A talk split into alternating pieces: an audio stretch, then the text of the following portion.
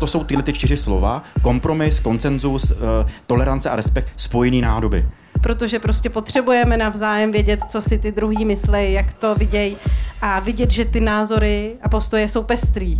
Vlastně už nevěříme té pohádce o tom silném individu a začínáme vnímat mnohem víc jako kontext, jako věcí. A... Vlna. Příliv témat z kultury a společnosti s Hanou Řičicovou na rádiu Wave. Vlna. Mladí lidé často přinášejí do společnosti citlivost, otevřenější komunikaci a větší péči a zájem o svoje okolí. Někdy se jim říká generace K. Jak přistupují k vztahům, sami k sobě, anebo k sexu? Tyhle otázky kladl redaktor Ondra Šebestík zakladatelce organizace Koncent Johaně Nejedlové, psychoterapeutu Honzu Vojtkovi a hudebníku Matěji Čechovi. Poslechněte si záznam jejich debaty, která se konala v rámci akce Inspire Garden v Plzni. Je tu vlna, podcast Rádia Wave. Od mikrofonu vás tentokrát zdraví Michála Sladká. Vlna. Příliv témat z kultury a společnosti s Hanou Řičicovou na rádiu Wave. Vlna. Tak já vás vítám na debatě, která se jmenuje, dostala název, jestli, nebo je to spíš otázka, jestli existuje konsenzuální generace. Co si pod tím představit, to snad zjistíme během debaty. Já se jmenuji Ondra Šebestík, jsem redaktor Rádia Wave. Naštěstí jsou tady lidi, kteří jsou důležitější než moderátor a to jsou hosti. Eh, takže začneme u Johany Nejedlové, uh, spoluzakladatelka neziskové organizace Consent, která se věnuje prevenci sexuálního obtěžování, tvorbě metodiky pro sexuální výchovu na školách nebo nápravě definice znásilnění v zákoně a tak dále. Dělají to různýma metodama, formou kampaní, mediálního vystupování, workshopů. Ahoj. Ahoj, díky moc, že tady s váma můžu být. Johana zároveň eh, dělá komentáře u nás na rádiu Wave v rubrice Prolomit vlny. Pak tu máme Honzu Vojtka, psychoterapeuta, párového terapeuta, spisovatele, performera v představení terapie s dílením. Ahoj. Ahoj, ahoj, děkuji za pozvání. Taky díky, že jsi přišel. A Matěj Čech. Čau. Studuje malbu na AVU v ateliéru, v ateliéru Josefa Bolfa, Jakuba Hoška a Nick Timkové. Je to taky kolega podcaster z podcastu Swag se Zdenou Kosíkem, ale všichni ho asi budeme znát teď momentálně jako hudebníka, který se říká Mat 213 a vlastně taky trochu zástupce generace Z. Budeme se tady chvilku tak nějak jako nálepkovat, pak se z těch nálepek třeba pokusíme nějak vystoupit. Já jsem teda mileniál, Johana taky. Já jsem teda boomer, ty, ty jsi boomer? No, já jsem 75. Máme... ročník, já asi půjdu pryč. To... Chci se vyjádřit k tomu. Podle mě mileniálové jsou nejlepší generace, takže... Ne, boomři jsou nejlepší generace. Skvělý.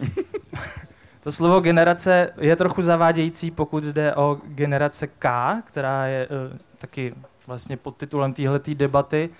Zjistil jsem, že to vlastně úplně generace být nemusí, že jsou to jako lidi napříč různýma uh, věkovýma škálama. Nicméně já, když jsem začal uh, se připravovat na tuhle debatu, tak uh, jsem začal asi jako všichni příčetní lidé a to, že jsem zadal Generation K do Google a vyjeli mi články třeba z roku 2016 na Guardianu s názvem, teď jako můj překlad, Myslíte, že mileniálové to mají těžké? Pro generaci K je život ještě složitější. Pojďme si teď tyhle ty koncepty malinko jako vyjasnit a asi přejdu přímo k tobě, Johano, protože vy tu generaci, to sousloví generace K používáte jinak. Jak ho používáte? Jo, nám se vlastně líbilo nějakým způsobem označit tu skupinu lidí, u který my si všímáme, že má prostě nějakým způsobem nastavený hodnoty. Zajímá je, uh, jak vychovávat svoje děti, tak aby z nich vyrostly dobrý, co nejméně uh, rodičema poškozený děti. Zajímá je, kde bylo vyrobené jejich tričko, jestli vznikalo v nějakých důstojných podmínkách pro ty lidi, kteří je vytvářejí. Zajímá je, jak se zachází se zvířatama, jako celkově je zajímá nějaký koncent nebo respekt v různých typech uh, vztahu. A ono, Sociologicky to není generace, ale kohorta, protože ta generace je vymezená fakt nějakým časovým údajem, zatímco ta kohorta může být vymezená nějakýma jinýma znakama, kterýma jsou právě třeba ty hodnoty. Ono se to zase tak často nepoužívá, že bychom společnost popisovali podle nějakých hodnotových uh, znaků a ne uh, nějakých sociodemografických, jako kolik vydělávají, kolik jim je, uh, nebo kam chodili do školy. A my jsme chtěli se víc jako vymezit vůči tomu, že je tady nějaká představa, že ty lidi, kteří um, smýšlejí nad věcma nějak kriticky a snaží se fakt jako vytvářet třeba eh, lepší svět v uvozovkách svým nějakým chováním uh, a jsou takovým ostrůvkem pozitivní deviace a, a jako cítějí se občas sami, tak my jsme se spíš na to chtěli podívat nějak globálně a ukázat, že těch lidí vlastně není málo, což jako reálně je pravda, těch lidí není málo, nejsme tady osamocený. Tak proto generace, kohorta a K, protože my jsme koncent a K je hezký písmeno. Začínám tomu trochu rozumět. Pojďme vynechat teď eh, slovo generace, protože zjistili jsme, že to může být i kohorta a zaměřme se na ten konsenzus. Máme tady vztahového terapeuta, takže um, vztahy to je věc, ke který já se ve své práci zas tak často nedostanu. To je nějaká linie pod nějakou jako politicko-sociální realitou a hrozně se na to teď těším, že to budu moci jako udělat. Kde ve vztahu přichází uh, konsenzus? Je to, při, je to, řekněme, když se pouštíme do sexu s partnerem, nebo je to v nějakých jiných rovinách? A jak se to uh, rozlišuje od kompromisu? Kompromis a konsenzus? Jo, jo, jo to, to jsou teda krásné otázky. Jo. Uh, konsenzus, a nebo vůbec koncent a souhlas je červenou nití, která jde od začátku do konce jakýhokoliv vztahu. A teď, když se budeme bavit o intimních vztazích, tak vlastně uh, koncent a souhlas uh, Eh, jde od prvního momentu, kdy eh, se potkám s někým nebo dojde k matchingu na nějaký eh, seznamovací aplikaci a domluvám se na rande, domluvám se, kdo bude platit, domluvám se, jak se potkáme, co se tam bude dít, domluváme se, jak se rozejdeme, jestli se uvidíme znova, jestli se uvidíme po pátý, po desátý, začneme spolu chodit. Ten koncent a vůbec ten souhlas a vůbec ten postoj k tomu, že se tě zeptám, jestli tohle můžu, tohle nemůžu, jestli tohle dobrý, jestli tohle dobrý není, eh, tak je vlastně základním konceptem nějakého takzvaného vědomí, vědomí vztahovosti. To, že mám vědomý vztah, eh, je o tom, že nepředpokládám, že přece když eh, jsme chlap a ženská, když budu brát ten heteronormativní model, tak, tak vlastně to přece každý chlap dělá tohle, každý, každá ženská dělá tohleto, my to všichni oba nějak víme a budeme se podle toho nějak chovat. A vlastně ty, eh, a teď eh, budu používat slovo, který eh, řekla Johanka, a to je vlastně, já hrozně nerad říkám Johana, je to v pohodě? Je to můžu, ti, můžu ti říkat zdrobnělinou, jo. jo, je to v pohodě. Jo, tak vlastně ta kohorta, protože mě ta generace K Neužitelně se líbí, že to jde v průřezu, když budu zase používat sociologický termín té stratifikace, že to je jedno, jaká to je generace. Jakmile ten koncent je součástí tvýho postoje, tvých postoje k druhému člověku, k nějakým vazbám, k nějaký vztahovosti a k nějakým vztahům, tak vlastně si, tak seš kohorta K. To zní hrozně hezky, KK, seš prostě KKčko.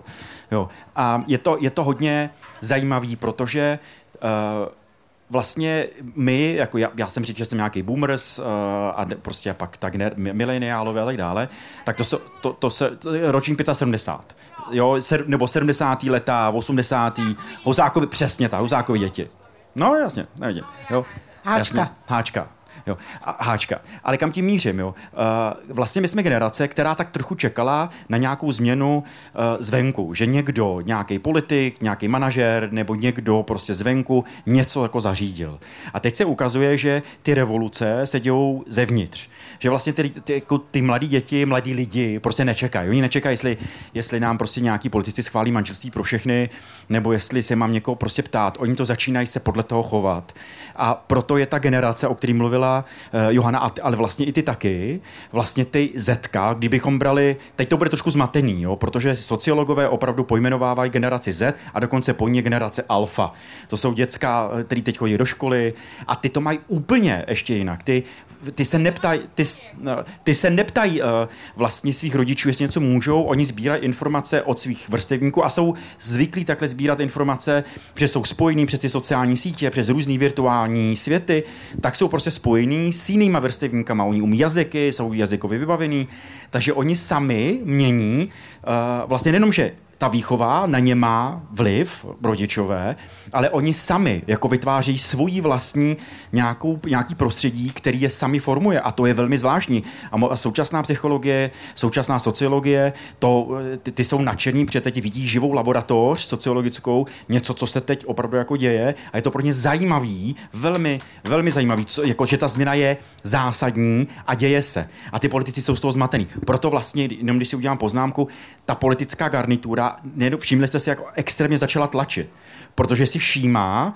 že vlastně čím je větší tlak, tím větší protitlak tak oni prostě potřebují, když potřebují něco prosadit, udělali, tak musí daleko zvětšovat. Je to nějaký nevědomý princip uh, vlastně nějakého nátlaku na to být víc slyšet a, a vlastně prokázat, já mám tu moc a tak Je to jako zajímavé to sledovat, jak moc velký a široký uh, vlivy a důsledky to má. Chytrý nějaký. Mně se mně se líbí, že tady tu živou laboratoř mám po, po své levici, tady kazuistika jménem Matěj Čech. po, po, pojď mi prosím tě, Matěj, jako říct po tom, co jsi jako slyšel, eh, co je kohorta K a čím se jako vyznačuje, jestli to eh, Jestli tam je nějaký překryv s tou tvojí generací lidí, kteří se narodili prostě v druhé půlce 90. let, jestli se tam jako s něčím stotožňuješ? No jako kohorta K jsem slyšel poprvé tady od Johanky a přijde mi, že eh, je asi na místě přijít s nějakým takovým označením, protože eh, hodně právě lidí třeba se snaží hledat mluvčí té své generace a třeba se mě teď ptali na něco, jako co je pro nás příznačný pro ty Zoomery a generaci Z, ale já vlastně moc jako už nevěřím těmhle těm jakoby generačním stereotypům a pohádkám a přijde mi právě, že je strašně moc jako mileniálů právě, ale i třeba jako přesně husákových dětí, který, který, by se, který jako řeší podobné věci, jak ty zoomři, no. takže mi přijde na místě jako se o tom začít bavit. No. Zároveň ale se ukazuje, že sociologové anebo lidi, kteří analyzují společnost, to právě připisují tyhle vlastnosti té generaci jakoby mladší, té, co nastupuje ke konci 90. let pořád si myslíš, že to je jako, ne, jako že to nesouvisí s věkem? Mm, tak jako pak záleží, o čem konkrétně se budeme bavit, pokud je to nějaká jako věci, co se jako generaci Z připisuje jako klimatická úzkost, nebo právě i to uvědomění si jako uh, toho, že jsi konzument v nějakém kontextu, jako, nebo že nechceš jíst maso z nějakých důvodů, nebo právě přesně péče o ty děti a tedy, tak uh, to jsou jako pak konkrétní příklady, kde jako záleží, ale myslím si, že obecně takovýhle to uvědomění si uh, jako sebe sama, že že už ne, že to není o tom individualismu, o tom, že ty jsi ten bojovník v té společnosti a tím, že uh, vlastně je pro nás mnohem těžší se prosadit třeba na trhu práce, tak proto uh, vlastně už nevěříme té pohádce o tom silném individu a začínáme vnímat mnohem víc jako kontext jako věcí a to, že na to nejsme sami a proto si myslím, že jsme i víc empatický jako k prostředí a k jiným lidem. No. Takže proto je to pro nás možná příznačnější. Johanko, hnedko, hned se k tobě dostanu, ale ještě bych se vrátil na chviličku k tobě, Honzo, protože já jsem tam ještě nakousnul ten rozdíl mezi kompromisem a koncenzem jo, na té trošku jiný úrovni, na té opravdu jako vztahový, že když uh, jo. lidi se rozhodnou, uh, že mají nějaký soulad, souhlas na, nějakým, na nějaké věci a ne, jak, je to, jak je to vlastně rozdíl oproti uh, nějakému kompromisnímu řešení. Hmm. Hele, kompromis v mý profesi je ústupek. A buď uh, buď je to ústupek z toho, že já mám nějaké potřeby, které potřebuju uh, s tebou vyjednat nebo je potřebuju naplnit a abychom, protože my jsme dva lidé, kteří si prostě dobrovolně řekli, že spolu eh, prostě stráví kus života, eh, a, a vím, že máš taky nějaké své potřeby, tak uh, trochu dáme na oltář mnoho našeho vztahu uh, něco, že mít nebudu uh, a uberu z něčeho. A může to být, vypadá to jako dobrovolně a může to vypadat jako vlastně, že to je nutný pro ten vztah. Jenomže když uh, pak vemeš do hry právě ten koncenzus, to znamená dohodu a ne ústupek, abychom to přeložili česky, tak vlastně tě to nutí uh, umět nejenom vyjednávat, ale nutí tě to, aby došlo k nějaký dohodě, tak vlastně vůči svému partnerovi, eh, partnerovi nebo partnerce nebo obou, to je fakt jako jedno, jaký vztah žiješ, intimní, vlastně začít odkrývat karty, začít odkrývat, moje potřeba vznikla odtuď a odtuď. Tohle já potřebuju, tady to o sobě vím, tuhle tu emoci mám, jo, t, vlastně tuhle fantazii a tak dále. A tady ti to dávám prostě na stůl, jakou máš ty. A vlastně tě to tak trošku nutí a zdravě nutí k té uh, vědomí komunikaci. A ta vědomá komunikace znamená, že to není jenom to o tom, že si říkáme nějaký slova, ale že vlastně umíme pochopit to, že ty mi něco řekneš, nějaký slovo, a to slovo já nějakým způsobem významuju. A ten význam je, je, je daný tím, co já mám v hlavě za filtry, které mi byly dány nějakou výchovou a tak dále. A aby ty zrozu, abych já ti rozuměl a rozuměl tomu, co ty chceš, tak já ti musím prostě vyjevit, ale to, co teď říkáš, ve mně vyvolává tyhle věci. A najednou je to daleko hlubší debata, kterou se musíš učit, která prostě není jednoduchá a tak dále. Proto se bavíme o nějakých vědomých vztazích. Eh, a kompromis je samozřejmě součástí a vždycky bude. Jo? Ono je to, já jsem nerad dělám kompromisy, ale je mi jasný, že každý člověk, který žije v páru nebo prostě v nějaké formě vztahu, tak prostě kompromisy dělá. Ale je nutný nejsi si důsledky těch svých činů. Pokud já kompromisně, přes kompromisem jde tolerance. Jo, a tolerance je opravdu jako takzvaný povýšenecký postup. Pokud já tě toleruju, tak vlastně dělám, hele, mně se nelíbí on to, co děláš, ale já, protože jsem jako trošku chlup lepší než ty, tak ti to jako laskavě toleruju. Jo. A pak ti můžu prostě vyčítat to, že ty věci děláš a je to velmi nefér, protože já jsem s tím souhlasil. Když to respekt, když jdu k respektu, tak respekt neznamená automatický souhlas. Respekt je, hele, vy něco děláš, respektuju, že to děláš, ale se mnou to taky něco dělá. A já ti tady říkám s respektem, co to se mnou dělá a pojď se o tom domluvit. Proto, proto jsou tyhle ty čtyři slova, kompromis, koncenzus, eh, tolerance a respekt spojený nádoby. Jo. A vlastně bylo by fajn, kdyby lidi žili, a nejenom v intimních vztazích, ale v jakýkoliv vztazích, v kamarádských, kolegiálně a dále, kdyby měli, na, měli v hlavách potřebu respektu a potřebu dělat dohody ten konsenzus. Ne vždycky to jde, nemůžeme si tady hrát, nemůžeme koučovat lidi, musí vždycky být konsenzus. To prostě někdy to není možný, život se žije. Prostě mám nějaký životní kontext, nějaký životní kontext, který já potřebuju vnímat a potřebuju ho vzít do hry. A kontext znamená nějaký souvislosti a oni se opravdu mění. To, co fungovalo před týdnem, za týden nemusí takhle být. Ten svět je opravdu rychlej. A ty generace, které teď nastupují, tak jsou opravdu velmi pod nátlakem toho, jak moc je to rychlý a jak moc je to stresový. My se vůbec nebavíme o tom, jak ten, stre, jak ten svět je extrémně jako ve stresu. Tečka, to je asi jiná Super. debata. Johano, jak vy tohle metodicky vlastně se snažíte dostat do těch mladých lidí? Jak se učí ten koncent nebo respekt ve vztazích v navazování intimních vztahů? Jo. Uh, Já hrozně děkuji Honzovi za to, že pojmenoval ten respekt, protože to nám vlastně jako přijde jako ta hlavní hodnota, kterou ty lidi, který označujeme jako generace K mají a od toho se pak odvíjí uh, třeba ten koncent, protože těžko můžete uh, dospívat k nějakému koncenzu, když toho druhého nerespektujete.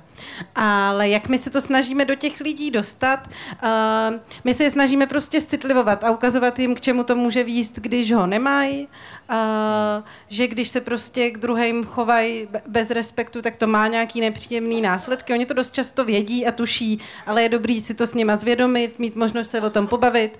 Mm, Ta naše práce jako se všema těma cílovými skupinama, eh, s mladými lidmi na základkách, na středních školách, ale třeba eh, s dospělými, co pracují ve firmách, se hodně snažíme facilitovat nějakou debatu. A vždycky mi přijde, že je lepší, když slyšejí názory svých kolegů nebo spolužáků, spolužaček, než když my bychom jim něco kázali. A prostě se různýma metodama tím, že se na něco ptáme, snažíme zprostředkovat to, jaký názory ti jejich um, další účastníci mají.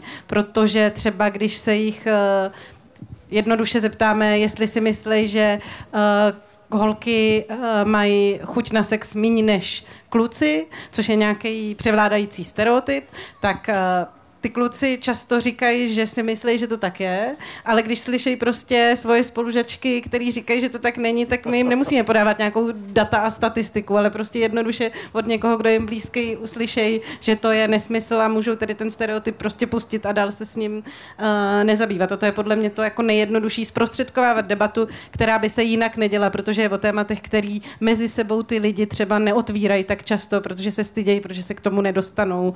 Mm, A proto si třeba myslím, že sexuální výchova rozhodně nemůže prostě dobře probíhat odděleně holky od kluků, protože prostě potřebujeme navzájem vědět, co si ty druhý myslejí, jak to vidějí a vidět, že ty názory a postoje jsou pestrý. A, a na základě toho se naučit, že nemůžeme předpokládat, že někdo to má tak, jak my si myslíme, protože každý to může mít jinak. A to je podle mě asi to nejdůležitější. Tak to jsou asi kluci rádi, že slyšejí takovéhle informace díky vám, že holky to chtějí stejně často. Uh, A dokonce někdy častěji, Ondro. Ty Děkuju. výzkumy jsou nemilosrdný. Já teď udělám takovou, m- takový mikroblok o uh, jako typech vztahu, který nám přijdou ideální. Konsenzuální monogamní vztah je pořád podle mě hlavním trendem západní společnosti, každopádně se nějak proměňuje. No, a teď ale budu chvilku takový jako podle mě vtipno trapnej, protože jsem si tady vytáhl pár věc z tvých textů, Matěj. A já je jako řeknu prostě takhle, jak mluvím, jo. Z písničky AV, každý sní o nějaký nevěstě, nikdo to nepřizná, dokud se nesundá. Z písničky šumí, a káty šumí, moje srdce plišový, mám ho na dlani, když padají kapky dešešťový. A z písničky Seventeen vidím stoupat slunce a to vždycky znamená, že se ve mně probudí bytost zamilovaná. Um, zajímá mě, jestli uh, tady ten jakoby romantický vibe, který v těch textech je, který, a ty, ty zároveň jsi jako ovlivněný nějakou jako repovou flow, protože prostě to vzniká jako ne nějaká uh, stará folková hudba, ale prostě je to takový amalgám, hrozně moc vlivu. Proč tam vlastně v té tvojí tvorbě pořád je jakoby jeden z těch centrálních motivů. Je to láska. Ano, jo, a dokonce jasně. možná i k jedné holce, já nevím, jak to jo, máš. Jo, takže se ptáš, jestli to je k jedné holce všechno. Možná. Jo. No. Moje holka zůstala na kafi a ne, teď ji tady nevidím někde. Tak rychle. Je to o jedné holce samozřejmě. Je to o jedné holce a je to hodně o lásce, protože uh, to je zase um, trošku možná jiný téma, ale je to ovlivněn tak, takzvaným proudem, která se, který se jmenuje Nová upřímnost a je to návrat jako k těmhle těm až jako uh, kýčovitým uh, jako emocionálním obratům prostě lirickým a takže to vychází spíš z toho a myslím si, že láska je krásná věc. Honzo, jsou tyhle ty uh, heterosexuální, monogamní konsenzuální vztahy s tou exkluzivitou, kdy eh, si nezahybáme, jsou pořád tím hlavním tématem a trendem, případně jak se to v poslední době proměňuje. Já nevím, jestli trendem, ale rozhodně stereotypem. My pořád jsme společnost, která je ovlivňovaná a velmi dlouho bude tím, že být v páru je správně a jediný možný, takhle to má být. Eh, být hetero, jako heteronormativní, to znamená, že kluk baba je taky jako naprosto takhle to má být a, a ty všechny ostatní jsou nějaký divný menšiny, který musíme nějakým divným způsobem tolerovat, protože tady jsou a asi nezmizejí, krucifix.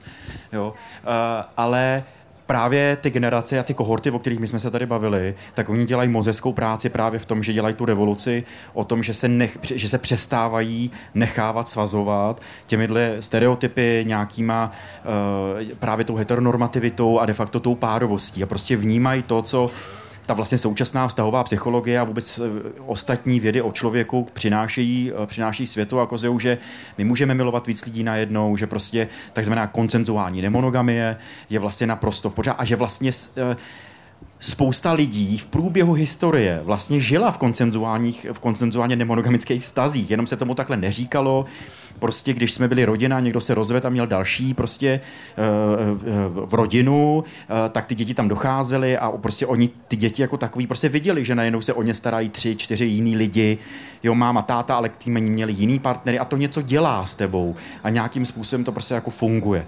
A jenom když navážu na tu, na tu monogamy, jak se stal Matě, tak vlastně já mám moje velká oblíbenkyně Esther Perel, tak ona trochu předefinovala monogamy. Ona vlastně řekla, že dlouhá léta tradičně byla monog- monogamie znamenala jeden člověk na celý život v tuhle chvíli, a to dělají ty generace nový ZK a Alfy, že znamená monogamie jeden člověk v jednu chvíli. Jo, tak to je prostě monogamí, že teď jsem s touhle paní nebo s tímhle pánem, je to úplně putná. A to jsem ještě chtěl říct, že vlastně ty nastupující generace opravdu jako přestávají řešit sexualitu, přestávají řešit ty škatule, jestli někdo hetero, homo, mluvíme, bavíme se, to, co říkal Matěj, je moc hezký, protože vlastně i v těch jeho textech je vidět to, že bavíme se o nějaký lásce, bavíme se o nějaký vazbě, bavíme se o něčem, co se tady mezi náma děje. A těm dětskám nebo těm mladým dospělým je jedno, jestli najednou já teď zahořím ke klukovi, k, k holce nebo k oběma, jakmile to funguje a přináší to nějakou kvalitu, která je založená na hodnotách, protože to je jo, por u nás ne, ale v těch generacích ano. A, a já se s tím potkám, jako tím přednášet na ty vysoké školy nebo na ty střední školy, tak to tam najednou je přítomný prostě. Ty učitelé jsou většinou teda překvapený, že u nich se to děje, tam jako koukají na mě, aha. ale ty děti nebo ty vlastně mladí dospělí ty, teenageři, tak ty o tom mluví, mluví o tom velmi hezky a vlastně nechápou a nebaví se o tom s těma dospělýma hetero, homo, bi, pansexuál, sapiosek, je to úplně putná. Prostě jakmile je tam koncent, jakmile je to mezi dvouma dospělýma lidma, je to, je to z nějakého zákona, před, my žijeme v nějakých normách, zákonech, a tak je prostě je to úplně jedno, jestli naplňujeme nějaký stereotyp nebo ne. A taky ta současná vztahová psychologie, ona přestává dělit lidi nějaký homosexuál, najednou se tam začíná se tam dělit uh, vlastně nějaký romantismus, to znamená, ke komu navazuju nějaký emocionální nějakou vazbu a pak a, a s kým spím. A to se děje, co se děje ve dvou jako nohách, že se to vlastně velmi rozšiřuje. Proto je v tom taky tak trošku zmatek. Protože vlastně my, když mluvíme o nějakém homosexuál, bisexualitě, asexualitě, heterosexualitě, tak vlastně to extrémně sexualizujeme Jenomže vlastně nebavíme se o tom, že já jako člověk můžu mít taky být biromantik, homoromantik, heteroromantik a vlastně navazovat citové vazby s lidma buď s rozdílným nebo se stejným pohlavím, a nebo s oběma. Rozumíš mi? A najednou se to tady dělí a začíná se v tom uh, uh, pro mnoho lidí, kteří tomu nerozumí, ve smyslu uh, žijou ve svých škatulích, tak je to hrozně složitý. Protože nejenom ta kombinatorika, všimně si, je nejenom strašně složitá. Jo, protože koncenzuální nemonogamie není jenom o tom, jestli je někdo polyamorický nebo není. Koncenzuální nemonogamie, nebo do ní patří i to, že já jsem citově uh, monogamní, exkluzivní, ale otevřem to nějak sexuálně. A, a nejen je tam milion forem, jako nebo milion. Je tam forma, že otevřem to sexuálně, ale nechceme si o tom povídat. Takže já to nevím, s kým spíš. Nebo jiná forma. Chci to vědět, protože nechci být překvapovaný. Nebo uh, otevřem to, ale budeme to dělat společně s někým jiným. Nebo můžeme to otevřít a nejenom otevřeme i trošku romanticky. Můžeme začít flirtovat s těma lidma, chodit na kafe, navazovat nějaký vztahy, ale to tím to končí. Nebo uděláme takzvaný primární a sekundární vztahy. Že náš je primární, ale jednou za měsíc na víkend odejdeš s někým sekundárně a tam s ním něco děláš. A já to vím a prostě a tak dále. A nebo nejenom to není ani primární a sekundární, ale jsme si naroveň. Že prostě tady prostě s Andulkou a tady prostě s Fandou eh, máme a jsou ty vztahy naroveň. Rozumíš mi, že nejenom ten pelmel a ta pestrost je velmi široká a, a vlastně a ta generace nebo eh, ta kohorta K to prostě přináší do, do, do, do, do společnosti. Ona to přináší do veřejného života.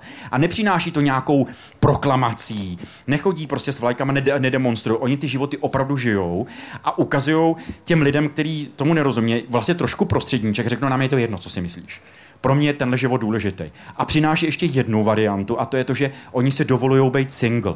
Co mně přijde ne, už ještě jako daleko pro mě víc uh, zajímavý, jako pro párovýho terapeuta, že vlastně uh, a být single dobrovolně single. Že prostě, že to není o nějaký trendový a hrozně šťavnatý polyamory, to všichni jako jsou hotoví. Ale najednou tady je spousta lidí, kteří se rozhodli, že, budou, že nebudou dělat intimní stavy, protože teď je nechtějí, nebo uh, prostě je nepotřebujou a to neznamená, že jsou sami. Jo, oni prostě mají armádu kamarádů, lidí, mají s kým spát, mají lidi jako na sex, mají lidi na dovolenou, na, na chození do kina, pak přijdou domů a, a jsou prostě sami a rozvíjejí sami sebe a vnímají jako vztah se sebou, což mně přijde neuvěřitelně jako skvělý. A ukazují to těm lidem. Pak ty starší generace, třeba i mý vrstevníci boomers, jim říkají, oni neumí vztahy, oni to všechno rozbíjejí, ty jsou hrozně sněhový květinky nebo vločky, tak dále. Zlatý oči, ty, ty vlastně ty lidi si řekli, a já to jako nepotřebuju. A nejenom řídí svůj vlastní život a dávají to najevo a dá, nastavují nějaký zrcadlo. To mně přijde velmi inspirativní. Johano, ty když pracuješ s mladýma lidma, chodíš třeba do škol, vnímáš už jako u těchto těch, ať už na střední škole nebo i na základní, u těchto těch lidí otevřenost tady k té větší diverzitě, kterou tady Honza třeba nastínil? No vnímám, já úplně vidím, že to jako uh, žijou. A není to pro ně třeba tolik téma. Samozřejmě, že pořád jsou jako školy, kde jsou děcka homofobní, um, ale jako je to podle mě mnohem menší část těch lidí. Já si pamatuju, že když já jsem chodila na základku, tak jako statisticky tam musel být někdo uh, queer, ale nikdo se tam nějak nevyautoval. Teď v těch třídách, kam my se dostáváme, jako vždycky je někdo, o kom se to ví, případně jako občas třeba v covidu se nám online jako autovali ty, ty, ty děti těm našim lektorkám, že třeba ještě nebyly jako mm, otevřeně Uh, nebo si třeba vyjou to během toho workshopu, ale uh, jako je to pro ně normální a, a vidíme to. A mně to přijde, že je to hrozně dobře vidět třeba na pop culture. Jo, jo. Já jsem se nedávno koukala na Sex ve městě, což byl před um, 15 lety hrozně progresivní to je seriál. seriál mladých, Samantha? mladých, teda ne, zděsila jsem se, že teď už jsem stejně stará, jako byli oni, ale jako o nějakých třicátnících blíž, lidem, co se blíží ke třicítce a vím, že tam bylo jeden díl, kde ta Kerry začne chodit s nějakým klukem, který je bisexuální. A strašně to řeší a vlastně to vůbec nedává. A teď dneska, když se koukneme na seriály o podobně starých lidech, tak jsou všichni uh, queer, gejové, lesby, mají nějaký jako polyamorní um, amorní vztahy a není to ústředním tématem, který by se tam hlavně řešilo. Je to nějaký jako um, součást toho děje a není to ta hlavní věc, zatímco v tom sexu ve městě to bylo něco divného, co se musí otvírat a řešit a teď už vidíme, že to jako normálně přijímáme a to mně přijde, že je hrozně dobře na tom vidět ten rozdíl, kam se to posunulo. A jak, no, Prosím, Já bych chtěl jenom doplnit něco k tomu, co říkal Honza, jak vlastně je tu strašně moc těch druhů toho jako soužití nebo těch variant prostě, tak uh, je vlastně zajímavý i u té generace třeba naší, že uh, jak ze začátku jsme se bavili o tom, že jsme třeba mnohem víc citlivější na ty věci, které se netýkají jenom toho našeho individua, ale víc na ten celospolečenský kontext, tak uh, paradoxně jsme zas o to víc jako pak jako neindividualističtější v tom prožívání a k tomu jako eh, v té introspekci jako sami k sobě, jo? že o to víc mi přijde, že zase řešíme právě tu po, to pohodlí a to, tu maximalizaci toho eh, duševního klidu v tom vztahu. Víš, že podle mě, že, že je to taková zvláštní dualita, no? že jako neřešíme sebe v tom světě už tak individualisticky, jako třeba z toho víc jako pohledu, jako že hele, nechte mě žít, prostě ať dejte mi absolutní svobodu a jsem spokojený, ale řešíme i jako jiné věci mimo nás, ale e, v těch vztazích mi zase přijde, že jsme mnohem víc jako, když to tak řeknu, egocentričtí. Jako, mám ten pocit. No. Jo, a mně ještě um, přijde, že jak se mluví o tom, jak se otvírají vztahy, že vlastně lidi jako si všimli toho, co je realita. Nějaký nedávný český výzkum říká, že téměř 50% českých žen a nějakých 45% uh, českých mužů má zkušenost s nevěrou, s tím, že se jí dopustili. A mně přijde, že ta generace, o které se bavíme, si tohle třeba uvědomuje a snaží se tu situaci nějakým způsobem vyřešit. Ono se to dělo, vždycky měli lidi nějaký paralelní vztahy nebo uh, sex s někým jiným. Ale teď se o tom třeba otevřeně baví a snaží se najít způsob, jak to dělat tak, aby to nikomu neubližovalo, což mi přijde, že je přesně ta hodnota té uh, generace K, o který se bavíme. Já na to, já na to prostě musím... Jedete krásně. Musím na to reagovat, protože to, co přinesla Johana sem, je velmi jako důležitý, protože uh, součástí toho romantiz, romantického úzusu, nějakého prostě postových věcí, že romantismus přináší uh, jsme na celý život spolu a když je to ta správná, správná a pravá láska, ani nebudeme myslet na jiný lidi. A vlastně a proto nevěra je veliký téma Jo, je ohromně, jakmile je někdo nevěrný, tak většina lidí opravdu má tendenci o rovnou odcházet, je to pro ně velmi bolavý. A nejenom tady uh, vlastně generace, nebo jsou generace, jak jich víc, ale i, nebo jinak to řeknu, jsou tady prostě kohorty, lidí, kteří najednou si všímali, že otázka nevěry, protože nevěra je symptomatická, nevěra je důsledek něčeho, každá nevěra má nějaký příběh, nevěra je nějaký něco, něco se stalo. A, a vlastně eh, Matějova generace nám krásně ukazuje to, že uh, Eh, vlastně jak s tou nevěrou pracují, buď jí preventivně nějakým způsobem řeší a domlouvají se a vlastně eh, ještě tam přinesu to slovo introspekce, taky Matěj, Matějovo slovo, který přines, protože abych já se dokázal bavit a nastavovat nějakým způsobem vztah, který tady teď se vytváří, tak já prostě potřebuji nějakou introspekci pro sebe, nějaký sebeuvědomění, nějak se umět hrabat v sobě, abych mohl přinést na ten stůl našich vztahový říct, hele, já vím, že nejsem monogamní bytost a já ti nechci ubližovat, chci to vnímat respektem a proto já potřebuju, moje, nejen moje potřeba je o tom, že prostě výdat se s jinýma lidma. Jak, jak, jak ti to zní, jak, jak to má. A je to z respekt. Není to o tom, že by nutil toho, toho člověka, ale buď taky otevřená, taky prostě nebuď monogamní. Ne, ten člověk řekne, ne, já to potřebuji romanticky ve smyslu prostě být exkluzivní, ok, pojď, tak se spolu budeme dál bavit, nebo budeme od sebe, je to jedno, ale najednou tam není takový ten nátlak, musí to být podle mě přece ta láska, ten přela, zamilovanost není láska, to, co tady vzniká, je to nejcennější. Ne, ono to přejde, jestli mi rozumíš. A vlastně ty mladí lidi, budu mluvit o mladých lidech, protože tam to opravdu ukazují, je to přítomný a velmi se mi to jako líbí a právě přináší ten respekt i v tomhle. Jo, ale za, a zpátky, a to jsem, proto jsem to chtěl říct, že uh, taky dokážou níst ty důsledky těch svých činů. Oni prostě ví, že když tady tohle to řeknou, něco se stane, tak to něco přinese pro ně. A přinese to nějakou bolest, může přinést bolest nebo taky radost, to je jedno, nějakou emoci a já ji musím prostě odžít. A to, co říkal Matěj, dejte mi ale čas na to odžívání. Proto jo, proto jsou, možná to vypadá, že jsou citlivější, ale protože pro ně je extrémně důležitý, aby ty emoce vodžily, protože ten, ta, to moje, ten můj vnitřní svět je pro mě stejně důležitý jako ten vnější. Tak já vám moc děkuji eh, svým panelistům Matěj Čech, Johana Nejedlová, eh, Honza Vojtko a tohle bylo Radio Wave podcast Vlna. Užijte si Inspiral Garden, díky moc, ahoj. Slyšeli jste podcast Vlna a v něm záznam naší debaty z plzeňské Inspiral Garden. Od mikrofonu se za redakci Rádia Wave loučí Michaela Sladká. Vlna. Příliv témat z kultury a společnosti s Hanou Řičicovou na rádiu Wave. Vlna.